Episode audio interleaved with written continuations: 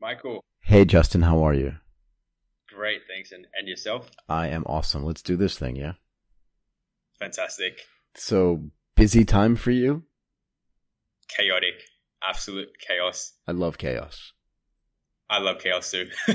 so when when when we spoke about a month ago, we we actually put this off until around now because you were launching, going to launch, something like that. Do you want to just catch me up on where all that stuff stands? Yeah, sure thing. So since then, you know, I think that the reason why we needed that month was to kind of try and break our own product. Um, you know, run run it through a bunch of final user tests. Sure and we also ran a uh, giveaway campaign where we're giving away uh, three Oculus headsets and uh, you know trying to drive traffic to the to the uh, pre-sign up. And so so it's been a lot of talking to our customers, and then finally today we've pushed it live, which is uh, which is amazing. I think you know a few things came up where we kind of went, you know, are we going to launch on time, and do we try and just push it back a week. But you know, I think we've we've stayed the course, and and and we're good now. So tell let's go more into detail on this. So what exactly is the product? Let's give me give me the name of your company and just go through a bunch of details on like who the clients are. What you how do you think that looks? Yeah, absolutely. So in XR, the company creates a range of AR VR products to solve problems across the end-to-end property development process. Wow. And and we started off we started off in the sales and marketing side, and um, I, I, guess backtracking, you know, I, I had bought an apartment two years ago off the plan, like quite literally off a off a drawing and and a handshake, and thought this is kind of this is kind of ridiculous. It's not like you'd buy a car this way. I mean, you wouldn't even buy a car without test driving it. And so, you know, with this idea of of you know being able to step into a space before it exists was really obvious for sales and marketing, and and we did do a bunch of projects there. But as we moved down the value chain, it became obvious that it all starts in architecture, where the conceptual design for a property project um, is is conceived, and and then if the model starts there, then it can be used you know, in engineering, in construction, in uh, interior design, in the capital raising process, and then in sales and marketing. So that led us to build a product called RiverFox. And RiverFox is software that allows architects to go from CAD to VR in, in just seconds. And I guess the ROI for, for our users who are who are you know mostly architects is um, being able to step inside the design for the first time, and that does a few things. I think I think my favorite thing about that is is the faces of these architects when they put on a VR headset and they're inside their design, and they just go wow because architects I think have joined this profession for the creative expression, and VR is like the ultimate medium for that. So while that's not like a measurable metric, I think it absolutely changes the way people feel about that profession. The wow factor, for lack of a better term, is always really important. And I think you hit on something really key, and that is architecture is not a job. It's it's a life. Right. And I know this because I've got plenty of friends that are architects and, you know, designers like this. And it's almost like the profession chose them, if that makes any sense. So being able to express that in a way that's so immersive has to be super powerful for them, right? Yeah, absolutely. I mean, for decades they've just kind of been working on paper and 2D, so it's an absolute game changer, game changer for the profession, for their life. Exactly right. Can you just can you like unpack this a little bit for me? What's the development process like, and what's the background of the people on your team that are developing a product that gives an architect the ability, because I didn't really know what the product was when we spoke a month ago, to literally stand inside their design. That's amazing. Yeah. So architects as people are, are incredibly busy. And I think I think the greatest challenge for my team is that no one actually comes from an architecture or a strong real estate background. So the initial first, you know, two months was literally studying the industry, shadowing architects, going with them to meetings, understanding how they work with, uh, you know, the engineering guys and the construction guys and how they think about their designs, what features are useful to them. And one like obvious need was them was just was just more time, and so we had to create a product that allowed them to create VR instantly, even if it wasn't the most uh, you know uh, graphically astounding program with with a set of features. They wanted something that they could just hop in and out really easily. So in the design, so, so you mean in the and sorry to interrupt you again, but you're talking about in the design process. So I'm in a group of architects, we're designing something together. I've got my team there, and, and we're just saying, what would this look like if it was just in three dimensions? You just hit a button, and then you're sitting inside that room or that building, and then you collapse it, and you go back to redesigning and iterating it. Is that how that works? That's insane. Exactly. So architects would start in something like a Revit, you know, or a SketchUp, uh, which is 2D CAD software. And you know that this is where the design is is sort of conceived. And in that design process yeah they'll click a button riverfox they'll get into vr and you know they'll be able to do a bunch of things immediately. So we've built in sort of three buckets of features um, design uh, analyze. So like the ability to see to do lighting analysis or to toggle, toggle layers off or to take all the materials away and just view it in clay mode uh, and then and then communicate and and present.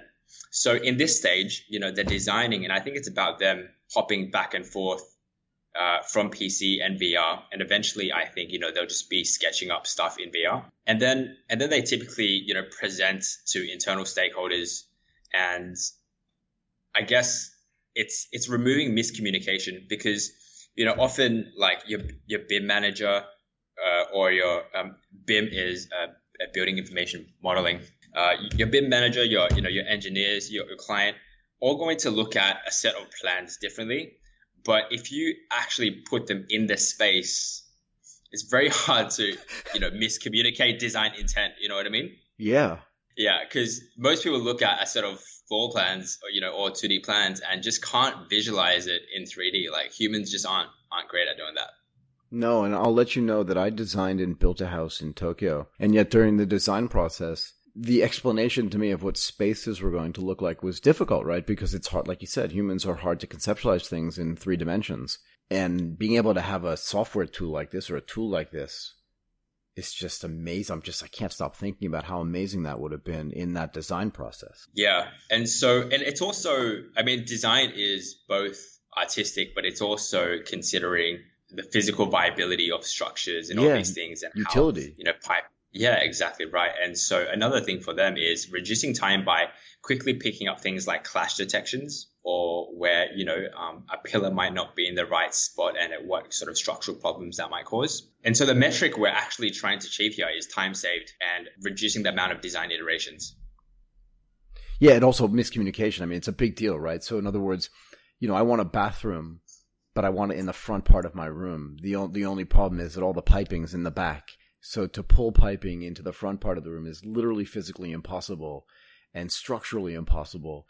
And just explaining that to somebody who doesn't get it. So the ability to do what you're saying is not just have the external materials be viewable, but to have the internals, you strip away those layers, as you said, is going to end up being really powerful in the design process. And it's, it's going to mean that the architects aren't going back and forth and back and forth. And we're just talking about homes, or at least I'm just talking about homes. But if you talk about industrial spaces or commercial spaces, the level of complexity is so much higher depending on size and scope that being able to do that is just going to save so much time, energy, money, and miscommunication. It sounds literally amazing to me. Yeah, absolutely. And you know, that's that's just design and then communication I mean, the most, I think the most exciting thing about this is is multiplayer. So for you to be able to dial in to you know the project that we're discussing, and you and I are in the virtual world and having a conversation, and I'm pointing stuff to out you know out to you, and you know we're marking up stuff and running the lighting analysis. It literally collapses physical distance and saves you time flying all the way down here as my client as my stakeholder, as my you know project lead, and I think that's that's just the future of I think work you know workplace meetings in general, but especially in architecture where you meet inside your projects. It's just amazing. I'm going to keep using the same words over and over again. So I was just on another call where I was talking to somebody about how I think, you know, 70% of your, he said this actually, but 70% of your relationships are based on this sort of face to face, you know, time where if I can see and look into your eye, if I can see your facial expressions, if I can shake your hand, if I can pat you on the back, it's going to go a much longer way to sort of building a stronger relationship and even understanding just what you're saying. There's always been a big question in my mind about how virtual reality and augmented reality change that, but it also changes proximity and time constraints as well, right? So if you have a New York client developing an oceanfront property in Sydney, the necessity for them to fly in every month or every quarter or in Hawaii, whatever it is, it's just minimized because you can have this sort of like you said, iteration minimalization by removing the proximity necessity and being able to meet every week or whatever inside the design and just go, no, no, we can't have curtains that look like this, or the door needs to be in another place, or let's have a slider here as opposed to a regular. Like it's just amazing. Yeah, absolutely. So, so who who are your clients? Like, how do you get them? And what's the client reaction when they see this product? Yeah, so I mean, RiverFox is one of our products targeted for architects, and then we've we kind of do these one-off projects, I guess, as experiments with with you know from property developers uh, like Charter Hall, like with we've done projects with guys like JLL and CBRE in the sales agent space. But RiverFox is a SaaS product, and I think we're driving that because you know something like 63% of architects will be using VR in 2018 according to a report by Chaos Group. And when we walk into sort of the larger firms here in Australia, they've already got VR stuff set up. They're already using VR in their workflows. So our job is to provide them a tool that makes their current workflows a lot simpler. Some of them would have spent, for example, three or four months, you know, building a VR model right, experimentally, and we go in and say, hey guys, literally hook this up to your CAD software, click one button, and it's going to render it for you.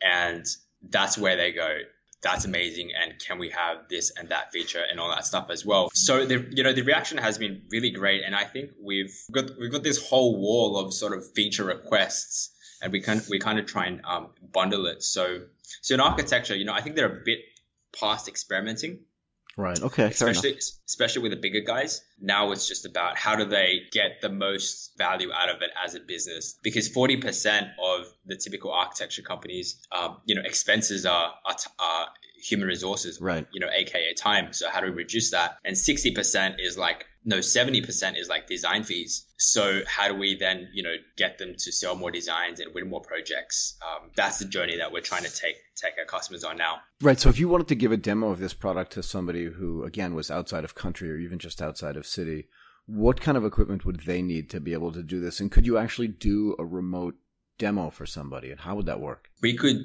do remote demos currently via a video if they don't have hardware, which often is the case. But, but let's say let's say I had my own Oculus headset and I had a super high powered computer, which frankly is not that hard to have anymore. You know, that computing cost is cheap. Let's say I was sitting here in Bangkok. I, I, don't have an Oculus, but let's say I did, and I said, "Hey, can you just demo to me what this looks like? Can you show me what it's like to be inside the design with you? Would that be something that's possible?" At the moment, it would be providing the link, getting you to download it, running it, running your own files uh, through RiverFox, and you know we've got uh, RiverFox coaches that would help you do that. But absolutely, the moment we get our multiplayer stuff ready, we're def- definitely doing demos that way.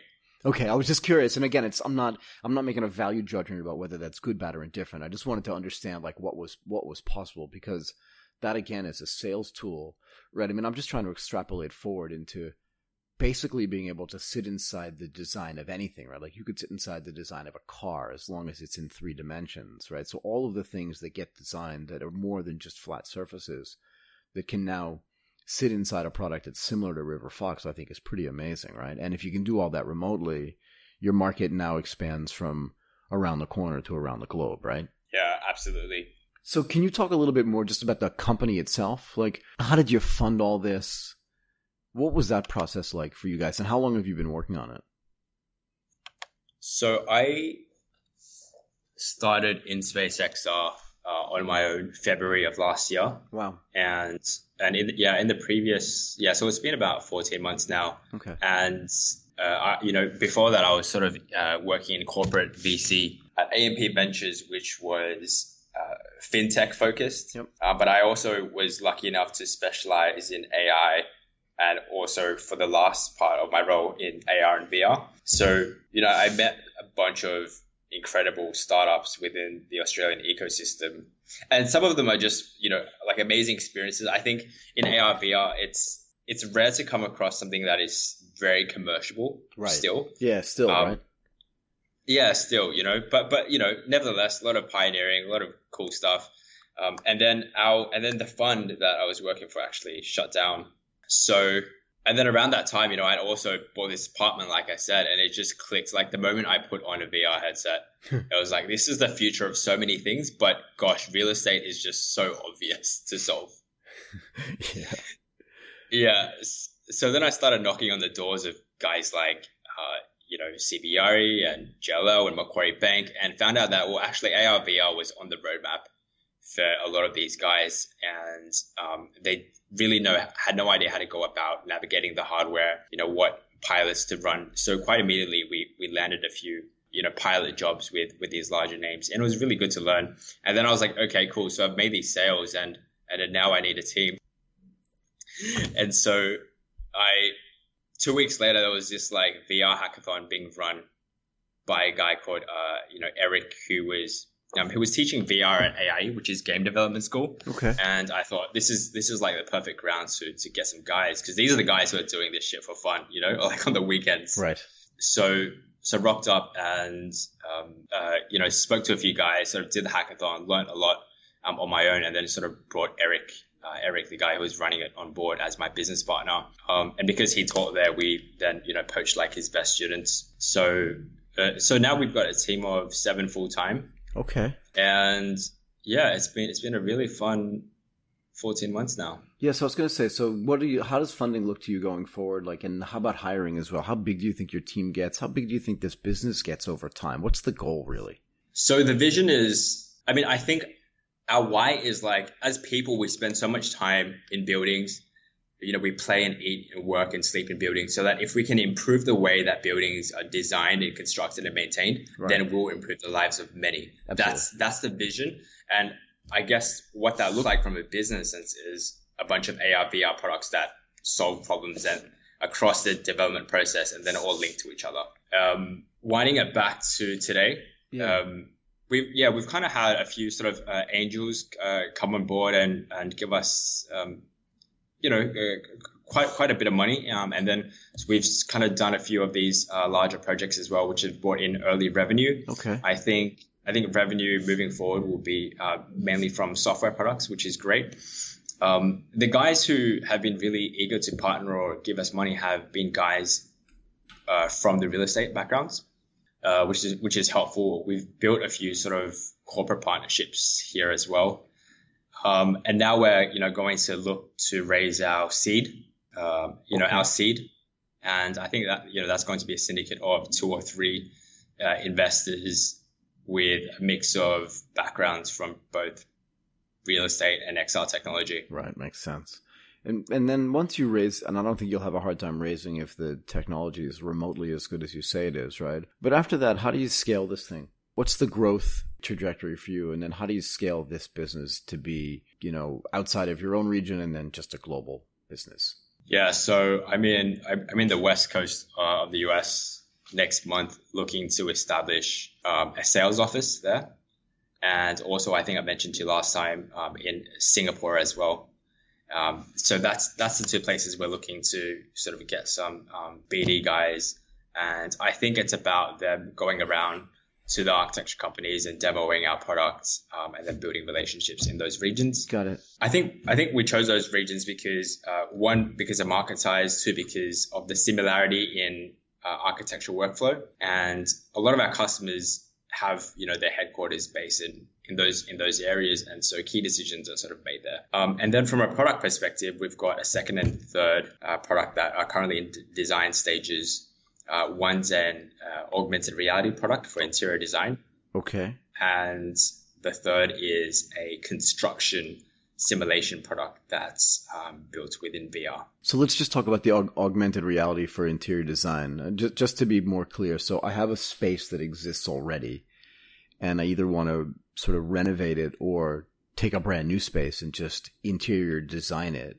You just are using the same principles that you've used with the architectural design process and just saying we're going to place people inside of it and they can just swap out materials and furniture and stuff like that. Yeah, I won't give away too much, but basically, I think what's what's really great about business is 80% of the DNA that we have in RiverFox, we can actually reuse in other products. And it's that feature layer that is, is different for each, for each uh, sort of user segment. Yep. But exactly the, the idea is to be able to, uh, you know, design within VR and then get things like, you know, cost estimates to be able to punch out reports uh, and to, and, you know, it, it's a sales tool to, to put in front of clients as well. Ah, interesting. So I hadn't thought about that angle too. In other words, I, I as a client sit there, not just get to see what it is, but also in real time, I can also see what the potential costs are by connecting to suppliers and stuff. That's really powerful too. Exactly. so, yeah. So, I mean, you know, so much advertising revenue in this medium because you're no longer limited to screens. And, you know, all these building materials companies, uh, you know, for furniture and paints, and uh, you know and white goods all actually have 3D models already. So um, we're sort of having a few conversations in the background now in optimizing them so that they can be used in VR. Yeah, so that was going to be my next question is what's the competition like out there right now? And you know, you had mentioned something that I didn't really know yet and that was that in the architectural space that people are actually employing virtual reality. I just hadn't thought about it. it makes sense. But they're just not using it in the same way with the same speed and sort of scale that you are designing into it.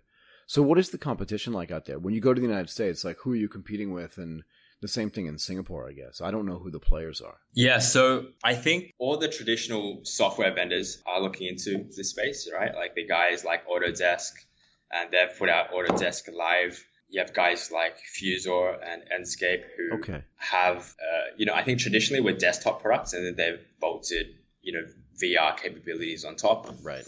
We see ourselves as more VR first software. So we've kind of um, spent hundreds of hours within VR designing, uh, you know, for VR and then connecting it back to desktop. Got it. And then one of the players who we really like and who do this really well uh, is Iris, who are based in New York, I think. Okay. Who also have uh, a focus on, on multiplayer as well. And I think multiplayer, you know, as a business is great in building network effects and, you know, building, building defensibility and sort of, um, it's it's a much easier decision decision to buy RiverFox when you know um, your colleagues or your clients are using RiverFox. I'm being silent only because I'm just trying to think of the possibilities of that. You keep saying multiplayer, right? And it just it it evokes games and gamification for me. I want to try to think about it outside the gaming context, right? For sure, because like you said, you're building a commercial product, and in VR, there aren't that many commercial products. They're mostly, you know, people existing in the gaming space, and that's neat, right? But it's not as neat to me as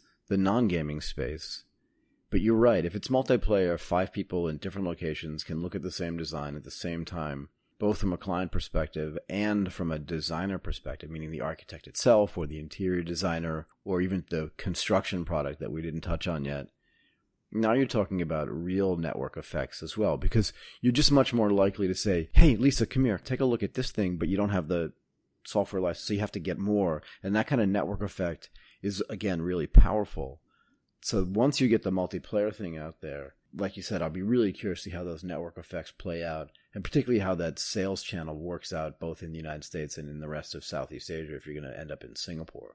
In Asia, in particular, with the growth in Asia itself, just the ability, you know, a condo, a new condo goes up in Bangkok every other day, right? But the ability to be able to design that stuff and sell that stuff and interior design it and just construct it, there are just so many angles for this software. Seems to be really exciting as well. You may find that you're busier in Asia than you are in the United States, to be fair, no? Yeah, absolutely agree. You know, we've had conversations there with uh, some of the local developers in uh, in Singapore and Beijing, and uh, they're much more open to you know um, investing in in the technology and sort of driving it forward. So so absolutely.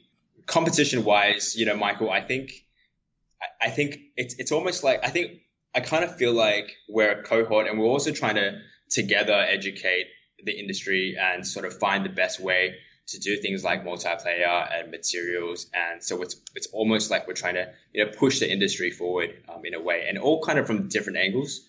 So uh, yeah, so it'll be really interesting to see what is getting adopted and what features are um, are valued the most. Yeah, and another interesting thing to me is right. So not everybody is so accepting of technology from the get go, right? You're going to find some businesses that just say, "Wow, I get it. This VR thing is really working for me. The AR thing I get completely."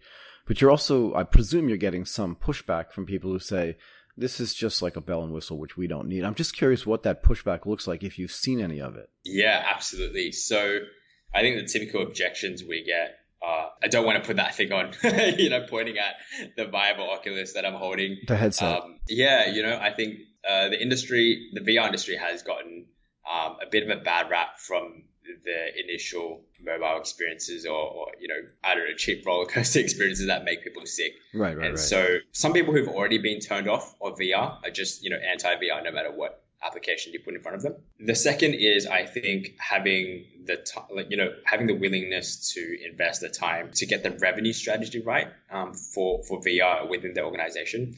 So it's like, okay, well, we're only going to adopt VR if our clients ask for it or if our clients, you know, will pay for it. Otherwise, you know, they're just as happy paying for 2D renders and PC walkthroughs. Interesting. I, I think those architects are going to go away, right? And again, they're probably of a certain age or just a certain experience, but you can't always wait for your clients to tell you they want something. I mean, famous entrepreneurs will always say, like, if I waited for my clients to tell me they wanted something, I'd never built anything. Yeah, exactly right. So I think, you know, it's just like when the wind changed, some people build windmills and some people build walls.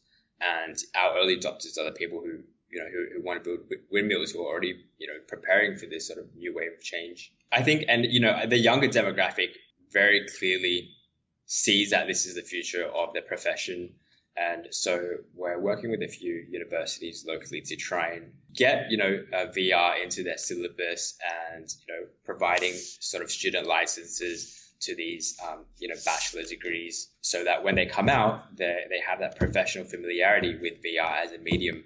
And then they, you know, go to their bosses and say, hey, well, you know, I, I use VR to design or I use RiverFox to present to my clients. Right. So can you comment on the universities, at least that are near you, that are interested in something like this? Yeah. So in the past year, we've seen, you know, guys like us being invited in to do talks and how VR can be applied to the industry. And then towards the second half of last year, we saw pro, you know, um, the universities investing in some hardware for their students to play with on projects. But I think moving forward, the challenge is actually getting it, getting it into the syllabus as, as formal training, as, you know, a formal design process. And uh, it takes time. It, it, it takes time but I, but the interest is definitely there from from the universities, which we're happy about. Right. So in the same way that they'll offer a drafting class, which I, I, you know maybe that does or doesn't still exist, but in the same way they'll offer a drafting class, then they can then sort of power it up and offer VR drafting or VR design in a bunch of different sort of disciplines, right? Exactly right. And I think, you know, it's larger companies that are going to push forward and then create the data that proves the ROI yeah, from VR, sure. and then you have the universities, the smaller guys will sort of jump on. Yeah. So one last thing I'll ask you, and then I'll let you go because I'm sure you must be busy. Is what's your relationship like with the device makers, right? So whether it's HTC or with Oculus or Magic Leap at, at all, and like how are they looking at this space?